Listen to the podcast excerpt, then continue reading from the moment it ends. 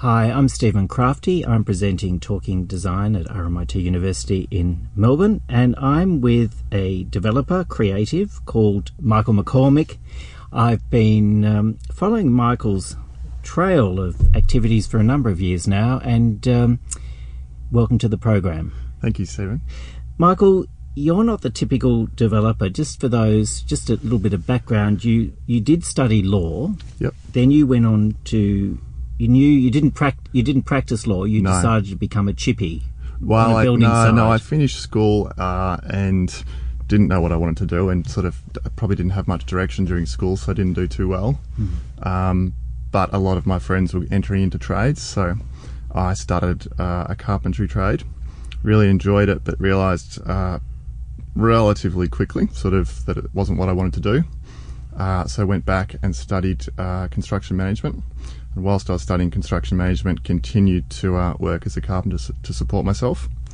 Uh, and then finished construction management, uh, did a, a master's in construction, uh, and then realised that um, I enjoyed aspects of the law. So did a, a degree in law and uh, decided that I want to try and combine that all into one and became a property developer. Uh, you've probably heard of the uh, company that uh, Michael is one of the directors, uh, Milieu Milieu, and If you're French, that's how you would say it. Milieu Milieu, and you'd probably know you probably have heard of Milieu. He's been written about in the press, but also through the boutique. I hate the word boutique, but it is boutique style apartments. Predominantly in Collingwood and the inner city, like Fitzroy. Yeah, the inner north. We don't have a. Uh, like, we we sort of our our target area is probably five k from the CBD, close to amenity, close to public transport, and it's just just so happens that we hang out in Collingwood and Fitzroy and Carlton and Brunswick. So that's where we've done most of our projects, not because we won't do a project on the other side of the river, just because you tend to uh, know an area much better if you're hanging out in that area. So the opportunities have presented themselves much more in, in those suburbs. So, Michael, I'd have to say, look, I'd say pretty fairly that I think Milieu has put Collingwood on the map. Thank you. Um, with the developments you've done, um, it's an area that everyone talked about for many, many years. Smith Street as just this, the great sleeper, Yep. and then you you were saying that Peel Street development really kicked things on for you. Who were the architects for that? Uh, so the architects, it was uh, a team of architects. We worked with DKO, uh, who are responsible for the architecture, as well as design office, uh, who are responsible for the interiors. Um, and yeah, it was a, it was a quite a significant project for us, um, having. Prior to that, we'd been doing a lot of smaller projects, sort of five townhouses, six townhouses, and that was, I guess, a progression towards doing a, a larger apartment project. At the time, it was our largest project. Um, How many apartments? It's 36 apartments. Yep. over six levels. Uh, it's over nine levels. Yep. So, Michael, that's quite interesting because there's been a huge amount of high rise apartments that I think people sometimes get, uh, it's a little bit alienating for them.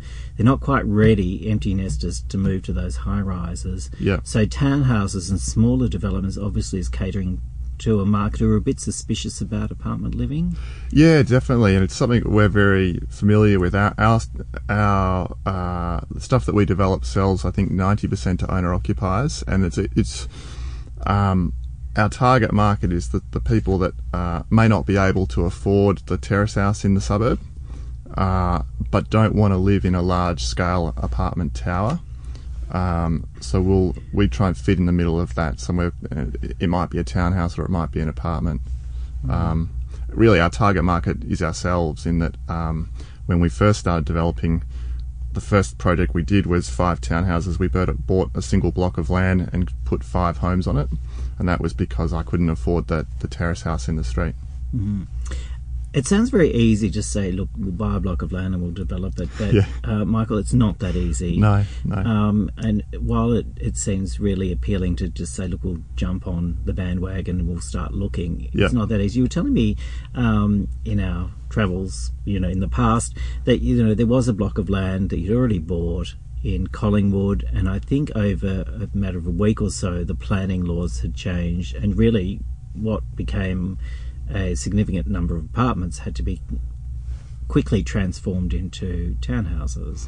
So, Uh, yeah, it was a project in North Fitzroy. Uh, we bought a block of land which used to be an old uh, an old mechanic workshop, uh, and when we bought it, we bought it at auction. Uh, it was it's it's this is one of the most challenging sites that we've dealt with. It uh, a lot of people didn't want to touch it because of its history. Um, so I spent months turning myself into a, a geologist or starting to understand the soil profiles of the area and understand the potential risks from a contamination perspective.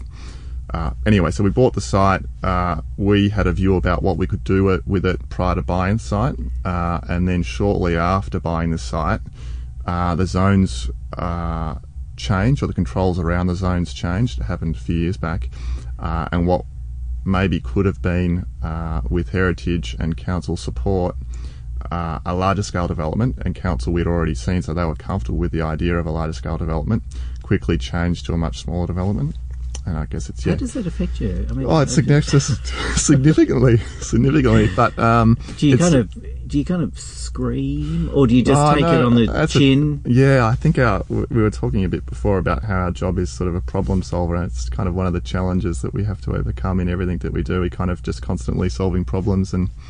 That was one of them, and it's now on. A, it's a beautiful project under construction. It's 26 apartments now, um, and it should be finished about mid mid 2018. So you were saying the other thing, which is a, an important issue with the Airbnbs, because yep. they've basically uh, destroyed a lot of neighbourhoods. Uh, the the permanent community don't really want transient people coming in and having parties all the time, and yeah. this is a constant issue. Um, and you were saying that part of your business now is called Milieu Stays, which is looking at short uh, short stay management. Yeah. Um, Tell so, me about that. Yeah, we. Um, so as I said before, we yeah. sell 90% to owner occupiers. So in a building of, let's take Peel Street for example, there's 36 apartments in Peel Street. There might be one or two people that uh, are not uh, permanent owner occupiers. Uh, and there may be with those investors, they may choose or they may wish to uh, short stay manage their apartment, and as as they as is their right. Um, but what we wanted to do is uh, avoid one or two uh, apartments that are short stay managed affecting our community. So we wanted to flip that into a positive and make sure that we control that for our both for the for the investors who were looking for a yield, as well as our owner occupiers to make sure the amenities um, because it, it is a big protected. issue. It can yeah. destroy a whole building. It can, it can, but if it's done positively, if it's yeah. done well, it can be a positive thing. We feel. Um, so yeah. Michael, the other thing is apartments. There's to be honest, there's only a, a, certain limit to what you can do to make an apartment engaging, exciting, different. What are the things that you've, with the architects you work with? I mean, you work with Clive Fredman, uh, Fredman, Friedman White. Friedman yep, White. He's one of the architects we DKO work with. DKO Architects. Yep. Who are the other architects you work um, with? We work with many, um, but to name a few, and apologies if I miss yeah. any. Um, we work with Friedman White, uh, Edition Office, uh, Fieldwork, DKO, Design Office, Aleva, therefore.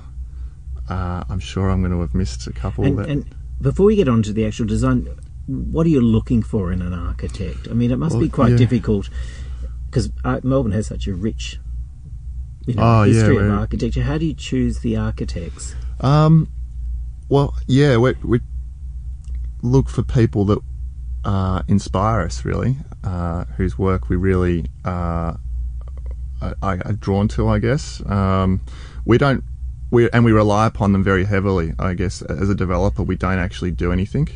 Um, we're more of uh, sort of a manager of uh, a whole bunch of different people. Um, mm. So we, we, rely on architects and consultants very heavily. Um, and what are you what are you looking for? Not just yep. you know people who are, I mean you know there's so many great. What are you looking for though? There must be something that that you want to work with an architect. Yeah, I think probably like uh, certainly new new ideas, yeah. uh, which has its own challenges. We work a lot of, with a lot of architects uh, that are younger, uh, and a lot of them have fantastic ideas, um, and then translating that into a building is quite challenging as well.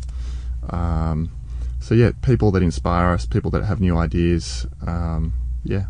The when, when, I was mentioning when it comes to apartments, there's so many there's only so many ways you can work 80 square metres of space. Yep. It's pretty t- difficult, I would imagine. But there are some things that Milieu have put into the equation that actually make it feel not just larger, because it is what it is, but more engaging. Yeah. And Edition Office is partly responsible for a lot of that as well. Uh, so Edition Office, we're um, we're working. Oh, working. no, no, is Addition or the. We work with both Design Office and, And Edition, Edition Office. Um, Design Office, we've uh, got a long history of working with. Uh, they're an in, primarily an interiors practice, but they're also um, architects. Um, and yeah, they've been responsible for a number of our projects. Our our apartments are typically a little bit bigger than uh, other apartments on the market. Uh, they have a lot more joinery. So, um, Which is expensive. it is expensive, but um, storage is key in small spaces. Uh, and just well designed. It, um, you can have a, I I feel like you can have a 65 square meter two bedroom apartment, which is very, very small, and that's kind of typical of some of the investor projects in the city. Uh, and and that can be a good apartment if it's designed well. Otherwise, it can feel awful um, if it's not. What are the things that you've kind of learned over the years that might seem like a good idea, but no, we're not going to do that in our apartment? Something that people just don't want anymore, or it just becomes quite difficult to even Well, yeah. explain to people. Yeah. Um, well, the BADs have just, so the uh, Better Apartment Design Guidelines have just come in, uh, and they're kind of uh, reinforcing a lot of um, a lot of concepts that I guess we were already doing, um, but they're improving the apartment standards, which I think is a good thing. Um, Like windows to all habitable rooms. yeah, things like that, and minimum sizes of bedrooms, and there's a lot of um, discussion about is it a good thing in terms of um, prescribing what is good design, and that's kind of what the Better Apartment Design Guidelines do. They kind of it's almost a checkbox to design, and that that's Yeah. a that can inhibit design good design. But I think the good thing about it is it pulls up the bottom end of um, design. Uh, so things that I wouldn't, and we haven't done, but the things that we wouldn't do are kind of the, the piggyback bedrooms where you've got a, a long corridor around the back of a bedroom to gain light into that bedroom. It was a solution a while back to um, the, the planning control that said you need to have light and air to all bedrooms. So um, Okay. It, it's not a good solution, obviously, because you get this this long corridor and yeah. Um, Michael, where's your head at thinking? Where are you thinking at the moment in terms of areas? I mean, I don't want to tip off too many people. but, um, you well, know, it- it, won't be a secret, but Collingwood's not a secret anymore. Yeah, so yeah. where's where's somewhere? If I said to you, Michael, I'm thinking of looking, and Yep. in ten years' time, I'll come back and thank you. yeah. Where should I be looking now? Because Melbourne is just such a difficult place to predict. Definitely. Well, Where- we're we're developing. Uh, I feel like Brunswick is uh, f- what Collingwood was maybe ten years ago. So we're, well, not maybe not ten years, five years ago. So we're developing a lot in Brunswick now. We've just uh, got into construction our first project, which is 21 townhouses in Barry Street, and this year we've bought two more projects. One is uh, will be our largest project to date. It's 50 odd apartments. Uh, and then another one that we p- purchased this year that will launch early next year, which is another sort of 45 apartments. Um, so yeah, Yeah. I, I guess Brunswick is a really fantastic area.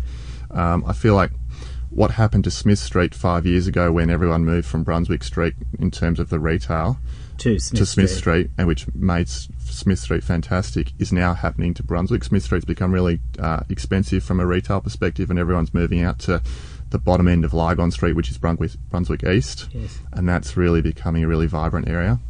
So yeah, we're looking around that those type of areas, and I- I guess we love, we would love to do a project in Footscray, but we haven't found the right uh, pocket. Um, Kensington, Flemington, uh, all those areas are So fantastic as still well. in a five kilometre. For us, yeah, for us, uh, they're the type, our, our sort of constraints or our sort of uh, guiding principles in terms of looking for sites are typically about 5k, Yeah. making sure that it's close to amenity, close to open space, close to public transport. The other thing is, I think it's worth mentioning, is that townhouses have experienced quite a strong revival in the last few years. Definitely. I think, and I would think, and this is the way I see it, is that you know people are scaling down. They're not ready for an apartment, and this offers them a garden, a sense of a house, but it's low maintenance. Mm. Would you agree with that? Definitely, from, from one end of the market, yeah, the sort of the downsizer, uh, uh, they're the drivers there, but also from a a, a, um, a young professional perspective, as house prices continue to rise, they may have had the desire to buy uh, an established house, but now can't. So they're sort of saying, well, a townhouse has everything that that established house has is low maintenance because it's new, is often uh, far better designed from an amenity perspective, uh, and it's a great option. Like if you think about the townhouse uh, compared to the terrace house, the terrace house has a long corridor, bedroom, bedroom, and then often a compromised living area. And very steep stairs usually. Yeah, yeah. Whereas the townhouse, um, its amenity, particularly with the way that a lot of the t- inner city townhouses are designed these days, which is reverse living, living on top with roof terrace, the amenity of these townhouses is far greater than those those terrace houses. Um, I might mention one of the townhouses I saw recently that you were involved in Yep. was the one in um, Collingwood, uh, which was uh, you worked closely with uh, Jesse and Siada Yeah, my good friends. uh, Yep. Liardi. Yep. An amazing uh, townhouse, extraordinary experience. I showed it on one of my tours, Oh, great. and uh, two of my tours actually. Yep. Um, really threw me out. I mean, again, completely different. Over six levels. It is. It is actually. Yeah, because you've got basement, ground, uh, bedroom, bedroom, living, rooftop. which is a very unusual scenario. It's almost something that I'd expect to see in Japan. Definitely, and I think uh, Jesse took a lot of inspiration um, from from some things in Japan. Because it is quite, it's also the footprint is so small. I think Yeah. Jesse was telling me it's 75 square metres. So- yeah, so cut in half, so it's about 35, 36, 37 Yep. square metres per townhouse. Yeah, that's right. It's unbelievable. Yeah. so we purchased the site. I still remember it was a it was an old um it was just a garage actually, just sort of a single car garage. Um and Jess and I were looking at it. We were doing smaller. T- he was working as architect on some of our smaller townhouse projects at the time, uh, and we decided that we wanted to do a project together. And uh, this block of land came up, and Jess forwarded it to me. I said, "What are we going to do with this, mate?" And he came it up with just this a garage. It was just a it's a garage, yeah, yeah. But it was it was a very challenging project, um, particularly from a construction perspective. Milieu Built, which is our building company, built it, um, and yeah, trying to do a base. It must have been the smallest basement in Melbourne, in that it was 78 square meters, but very very challenging because there was no. It's it's constrained. Uh, it's only got west frontage, Yes. and it's built out on the north, south, and east. Uh, so building everything uh, only from a west frontage and only having 78 square meters and its entire it's 100% site coverage. So it made it a very challenging construction project. It is fascinating to see what you can actually do with very little. Sometimes I imagine that the tighter the, con- the more constraints you have, the more it forces you into really thinking of something out of the box. definitely. I feel like um, if you had a big open block of land uh, in the middle of nowhere with no constraints, it's hard to gain inspiration because I guess that's where inspiration starts, isn't it? You need, I think this is what Jesse says. Yeah, you need uh, restrictions and challenges to overcome. Where do you see Milieu going? You've kind of covered a lot of areas. Yep. But where if where if you look at say the next ten years, Yep. where do you see Milieu going? Yeah, I, I'm excited by it. Um, I think we'll continue to uh, develop uh, for owner occupiers. That's what we've um, that's what we have done from the very beginning, and that's our market. So I don't think you'll ever see us. Never say never. Yeah. Uh, but at the moment, we don't have a desire to do a large scale uh, apartment project in the city, for example. That's covered. Yeah, yeah, I think covered. more than covered in that yeah, area. yeah, there's Yeah. enough of them. Um, but we're expanding into other areas, I guess, um, of life. So we're kind of You mentioned uh, Milieu hospitality. yeah. So that's that. kind of a, that's an exciting thing that we're doing. Um, within all of as we've gained in scale, our projects have become mixed use projects in that they have a space at the bottom of them that is. Uh, often forgotten about in other projects. So often you'll see these beautiful apartment projects in renders. They'll have a cafe or a wine bar or something downstairs in the render, but in reality, what happens is it's the fast food. it's it's often forgotten about, and maybe it's a it's a uh, a baby's formula place or something stupid like that at the end because it hasn't been uh, thought about. So we wanted to make sure that, it, and it's the it's the first thing that you experience in our buildings or in everyone's buildings is that space because you walk past it or you go and get a coffee there or you go and buy some gum there or something. So we wanted to make sure that it was uh, representative of one our building and reflected well on our building, but also contributed to community long after we had been there and developed there. So we've now finished our development, but our uh, our hospitality business is still operating within the development and contributing to the community. So if it was a Greasy Joe, you know, hamburgers, for Yep. instance, and they're, you know, keen to establish themselves on your patch, you would probably say, look, I don't think that's an appropriate response for our target Well, audience. We, we've gone one step further in that um, my family is in hospitality, luckily enough. Um, so we've teamed up with my sister uh, and we're operating within the space. So we're creating the space, but we're operating the space as well. So we've set up businesses that will operate within our spaces. And it's not just one size fits all. So one, one might be a wine bar or one might be a food store or one, like our developments, we kind of try and contribute to or respond or reflect place. So, uh, um, the first one that we open up in a couple of weeks is a wine bar. The second one's a food store. And beyond that, we're open, opening up something else, which is a, a Japanese restaurant. Yeah, fantastic. Yeah. Because there is, you know, people don't talk about that um, that combination of retail, commercial, and residential. It can actually make uh, living in an apartment pretty horrendous if you get the wrong Definitely. use. Well, you go past floor. it every day, don't you? Yeah. You do, and, Yep. it, and it really is upsetting. You, Yep. you kind of, I remember that I won't name the developer or the building, but I remember years ago there was um, a, a, significant building in in Melbourne, and they were, you know, really it was going to be a grand place to live, and then Mm. it got flooded with cheap, nasty takeaway food places. Yep. And they just said, "Oh, we sold it on. We have no control over it now." and that's what we wanted to do uh, avoid we sort of one of the things that uh, and why we have so many different bolt-ons or not bolt-ons but aspects of our business is we want to control every aspect Do you get? You, I think you're um, because you've got this carpentry background as well. I imagine Michael, you do get involved in the detail of every apartment. Oh, the- the guys in and the office- architects go, Michael, you're not the architect. Yeah. You're meant to stand back a bit. And, but how frustrating is it? You must see plans that come across your desk and go, "It's not right. I need to change it."